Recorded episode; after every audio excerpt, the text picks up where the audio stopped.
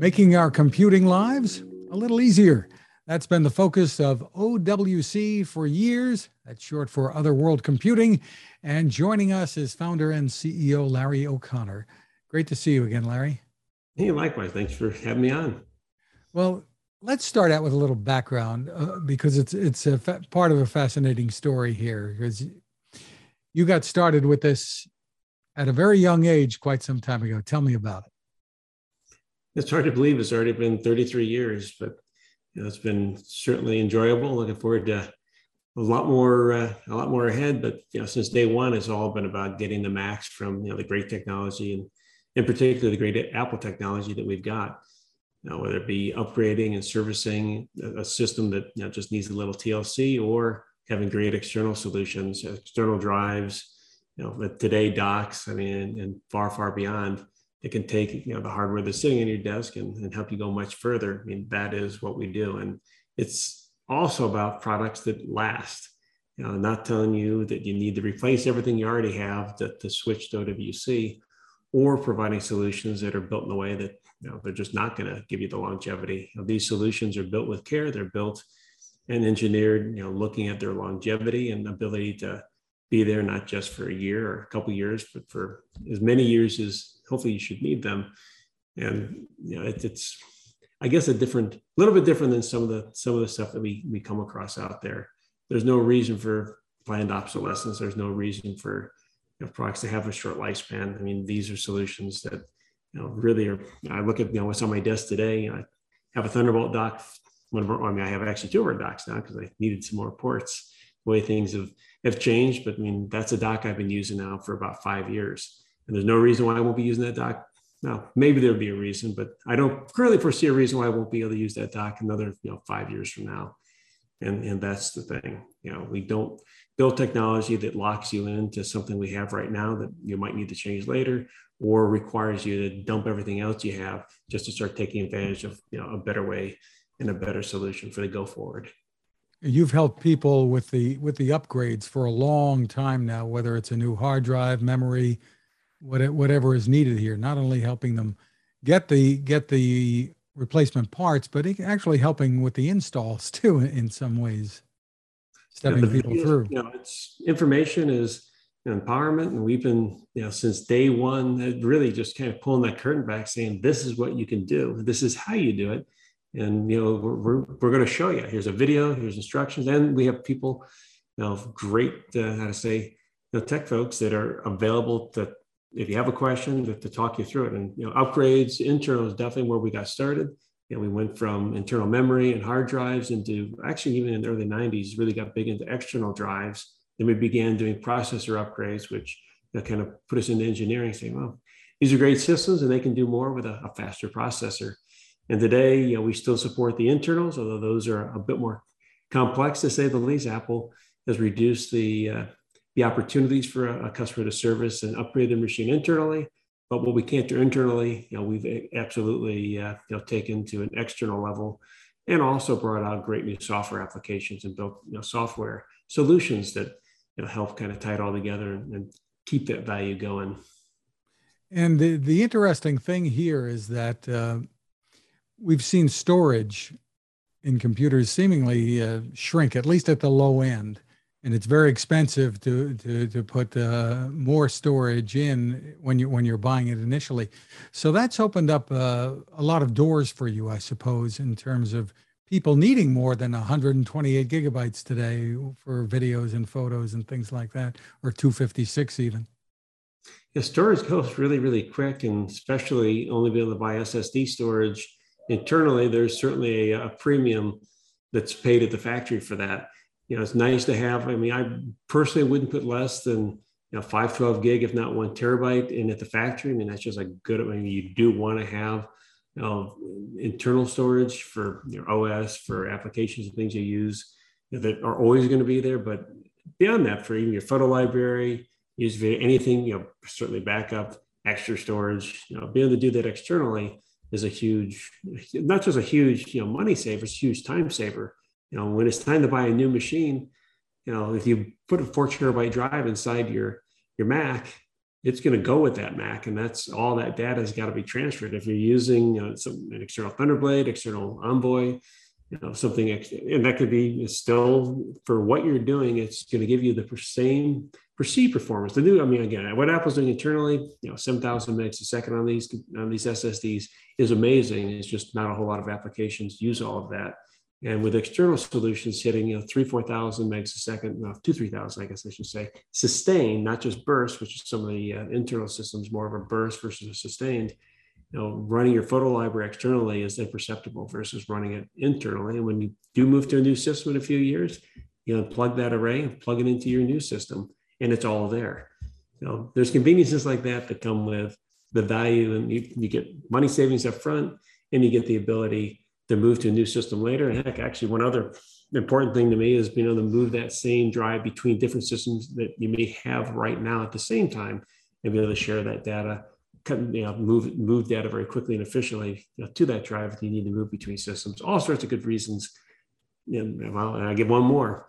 You know, if your computer with that four terabyte drive fails in two or three years, you know, hopefully it isn't the case. The expense of replacing it is rather substantial because of the SSD. And you're also paying a premium today for a larger SSD. I mean, SSDs, uh, NVMe in general, will continue to come down over time. There's, you know, I mean, I can, again, I, I wasn't prepared. I could probably talk much more eloquently if I kind of outlined the step by step, but there's all sorts of benefits by, you know, certainly minimizing internal storage to a reasonable level and having good external storage for both additional needs, you know, real-time needs, and having a budget that goes to your backup. The only thing that I absolutely suggest everybody maximize in these systems where you know the memory is soldered, you know, would be the memory. You know, do not skimp on memory. You, know, you can't upgrade any today's Apple Silicon machines are all soldered. I mean, it's all silicon on chip, you know, memory placement. You should really get certainly if, if I'd, I'd personally recommend, you know, if not 1632, and then of course, if you can use 64, if you believe long-term you have applications that benefit from more memory, you got to buy it with the machine or you have to buy a new machine.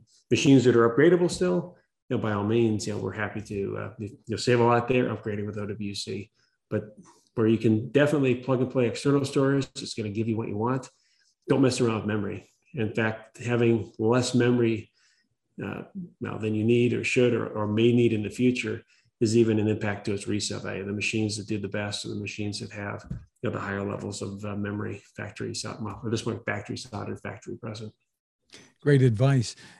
On the external storage front, you've got some new stuff out there that's that's pretty terrific. First is the Mercury Elite Pro Mini. Give us a little overview of uh, of what you're doing here, because you're giving sure. people lots of options with this. Yeah, we've always maintained options, and it's you know actually something we have discussion. Why do we have so many drives? And it's really different needs for different people. The the, uh, the Elite uh, Mini still provides SSD as well as spinning hard drive options. You know, hard drives. You know, certainly as you get used to an SSD, I mean, it's like going back to you know, compared to being on broadband for applications, but for backup and other needs, you know, there's really you know nothing more cost-effective than a physical hard drive. And for even for audio and video editing work, you know, an array of drives in a Thunder Bay or a Thunder Bay agent I, don't want I kind of just, just a little bit on hard drives. When you combine multiple drives together, you know, today's drives are faster, quieter, and you know, much higher uh, you know, I/O per second than you know drives from well, every couple of years. They, there's big, there's been big leaps in hard drives. So even for high end, these hard drives still have an absolute space where you're just not going to have 96 terabytes of SSD on on most people's budgets. Certainly not my budget. So hard drives have absolutely have a place and the elite mini gives you, you know options for either anybody who's traveling a lot you know absolutely recommend you know doing an ssd based solution just from the point of view that you know you can drop an ssd and you know, nothing's really going to happen you know, to it i mean there's no risk of, of, of damage whereas a hard drive would make even when it's even when it's on dropping an ssd is not going to do anything there's no moving parts but a hard drive spinning if it takes a hit you know you do run you run some risks there you know, fixed in your bag, you're pretty safe. Drives park and they're designed to be rugged. But yeah, it, it's just as a safety point. If it's something that's being used on the go, an SSD makes a good option. And the Elite Pro Mini gives you some pretty good price points for a variety of different needs. Well, you start out, uh, you can go from zero, putting your own drives in, up to uh, four terabytes. So, mm-hmm. And the zero gig is a great way if you're migrating from a an older system. Anything uh, you know, 2012 or earlier that's going to have a uh, the 2016 13 inch MacBook Pro. You, know, you can pop your drive out of that computer, throw it into the Elite Mini, and connect it to your new Mac. Which you, is, you talked you talked about before the the the hubs that you have, and the latest Thunderbolt hub really gives people flexibility that they're not going to get with the machine as it's sold to you. Let's put it that way. The hub, you know, between our Thunderbolt and we, you know, all of our docks, you know, are kind of, you know, you can pick kind of a dock that's right size for you. You know, if you just need a lot of USB ports, you want the audio and the reader, you know, our Thunderbolt uh, 14 port dock is still, you know, a flagship dock that is in huge demand. Now, if you're somebody who needs, you know, more Thunderbolt ports, you don't need the USBs and the other stuff. You just need more Thunderbolt ports you know, our Thunderbolt hub is you know, what is the very first you know, solution that lets you connect more Thunderbolts. You plug in one port, it gives you three. It also gives you three chains to where you can have not just six total devices, you know, plugged into one of your Mac ports. Now you can plug six to actually technically another five devices into each of the three ports. It gives you the chain from, and all those ports are also powered. Maybe you have bus power Thunderbolt. You know, now you have three ports you can plug a portable bus power drive into all sorts of flexibility you can't get from the uh, the main system. Really, I mean, for years, and we looked at all sorts of ways to bring something sooner. You know, we were glad to be able to work with Intel on, you know, with a solution that was fully supported, fully mandated, you know, to bring additional Thunderbolt ports out because this is something that has been asked for for uh, since the very first Mac with Thunderbolt ports. Can we have a hub? Can we have a dock with more ports? And then we have our Thunderbolt 4 uh, 11 port dock which gives you not just some USBs and audio in and out as well as Ethernet, but also gives you just like the hub, it gives you you know one Thunderbolt in and three Thunderbolt ports out. So you end up with extra Thunderbolt ports through that solution as well. And all these docks I just talked about fully power your laptop as well. So it's you know I, it's on my desk, and when I go on the road, my my AC adapter is already in my bag because when I'm home, my laptop's on my desk, plugged into my to my Thunderbolt my Thunderbolt dock. Terrific. And uh, while you started out as being a Mac centric, I suppose, now you support a, a, wide range of machines, right? You know, we've always supported. I mean, it's kind of funny when we installed our ERP, our first major, uh, how to say, uh, accounting system back in 2000, 2001. You know, it had unfortunately be on the PC. There just was not a, a solution that was Mac. Now, we use Macs. All of our team uses Macs and they use Terminal. So we're using Macs for all the benefits that Mac gives. And then the server in the back room is, you know, runs on on the PC side. But these folks we constantly say we just don't have stuff like this in the Windows side. And building to uh, you know what what it takes to really build a product right for Apple, typically in, in the majority of cases provides on average a solution that is far better than you know the typically you find on the PC side. Now, we've supported these solutions for years on the PC side, but we've become certainly, uh, I, I, guess, more, we've recognized more that we have customers that are using both Mac and PC. And some of the things that used to be Mac only, like SoftRaid, you know, now we have SoftRaid for Windows. And the thing about SoftRaid for Windows, it doesn't just give you what you have on the Mac with SoftRaid. You know, it gives you interoperability of your SoftRaid volumes on a Mac. So if you're using one of our uh, Thunder Bay or any of our solutions for a SoftRaid, on your Macintosh and you go to plug it in on a PC, you know, whether it's APFS or HFS plus format, you know, Apple's two, you know, standard file systems, you can now plug it into a Windows machine with SoftRaid and those volumes mount, and you can now interact, you can read, write, you know, operate it completely normally, and you can move it back to your Mac and continue to uh, use it as well. So you can you can even use. Bottom line is you can use our products on both platforms, and you can. It's much easier now to interchange data between the two you know, we absolutely you know, manufacture and design first for Apple. But again, at the maintaining the, uh, like I say, the quality and the design and just the requirements to provide a solution on the Apple platform, know, really gives us some exceptional, exceptional solutions that you know PC folks also absolutely can benefit and enjoy. And we've got the right support, you know, for those workflows as well. And uh, you mentioned design. You've been paying attention to that for a long time. A great design with with your product line. Tell me before we let you go, the su- the supply chain, how how difficult things have been for you. You know, I have to give a lot of uh, you know, thanks and gratitude to, to our logistics team. you know, this year could have been very, very different if we didn't have you know, a great team that was on top of everything. But it's been, you know, it, has been quite a uh, well. I look forward to things being a little bit easier. I mean, it's the amount of energy and effort that's gone in just just to maintaining you know baseline supplies this year. You know, we you know we always we always were ahead of the curve, but we had to become much further ahead of the curve. And it was interesting. We learned early that you know our manufacturing partners you know, we bring in a lot of the chipsets that we need. I mean, that's we control those chipsets for a number of different licensing reasons. You know, we use them in multiple products, and it's their long lead time type of. So there's there's things that we've always you know managed, but there's other things we got into managing this year because despite you know some of the more complex parts, you know, we find that you know learning some manufacturers. I mean, if it didn't need to be built until May, you know, they were still operating on just basic parts. I mean, little resistors and you know, capacitors, things that, you know, weren't real specialty. You know, they were ordering like, well, just like they did before, things got tight and got interesting. And suddenly we'd have a, a penny part holding up, you know, a, well, a much more expensive solution. So over, I mean, the entire supply chain, you know, whether it be on the shipping side, dealing with really expensive and far longer uh, delivery times by ocean, you know, substantially increased air and even delays in air. I mean, sometimes today you'll pay for an air shipment and it's still three weeks. You're going to pay you know, 5x what it was a year ago, and it's still three weeks for delivery.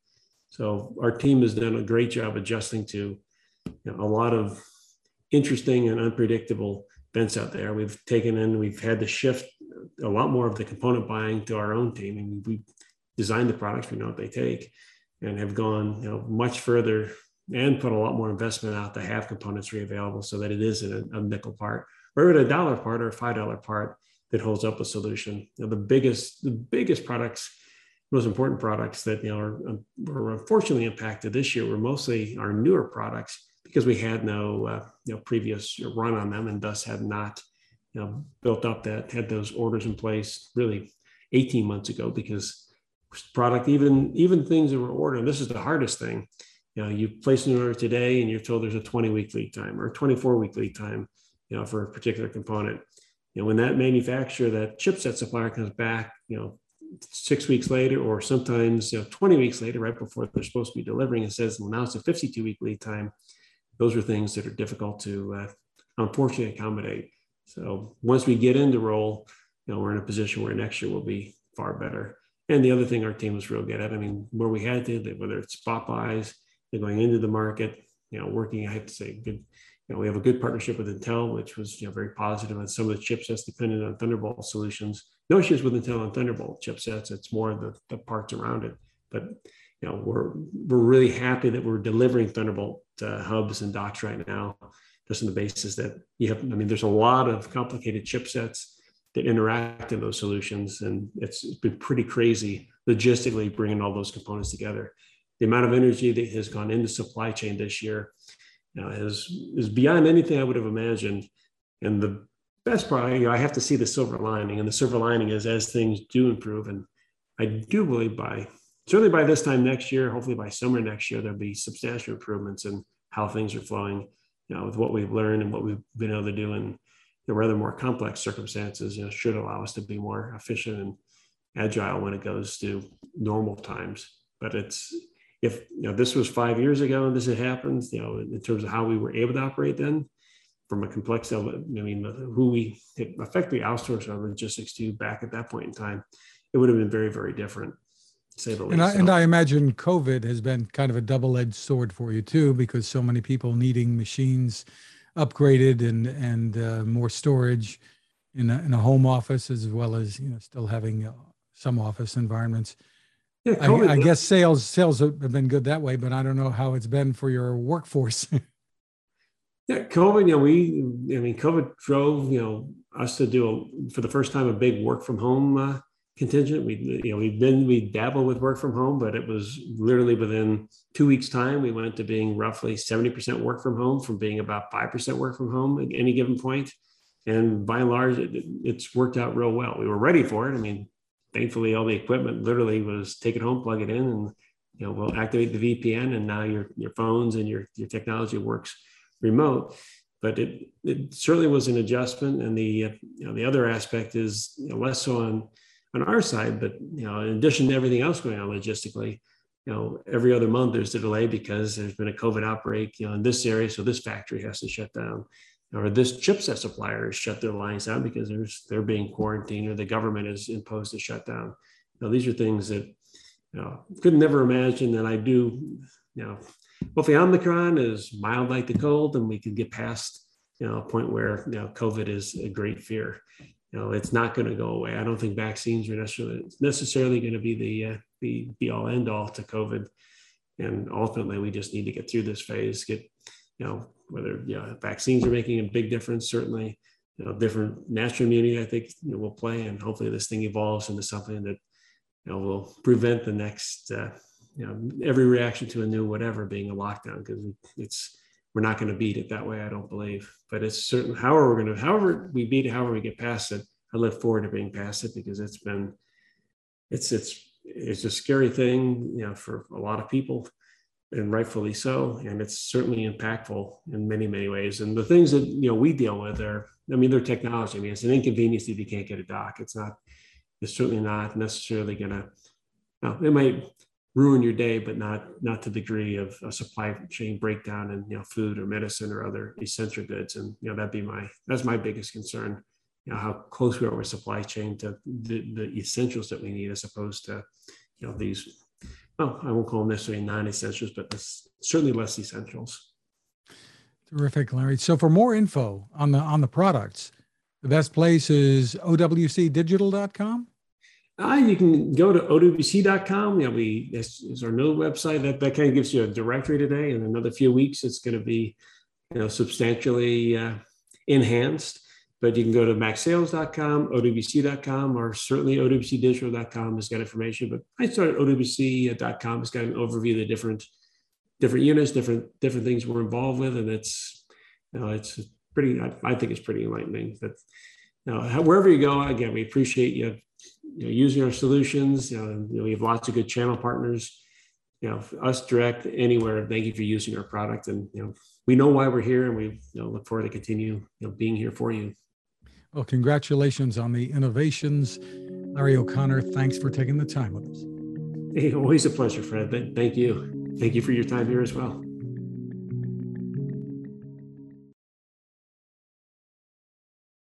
Now this. It takes a lot of listening to build a better radio, and that's just what the folks at C. Crane have done.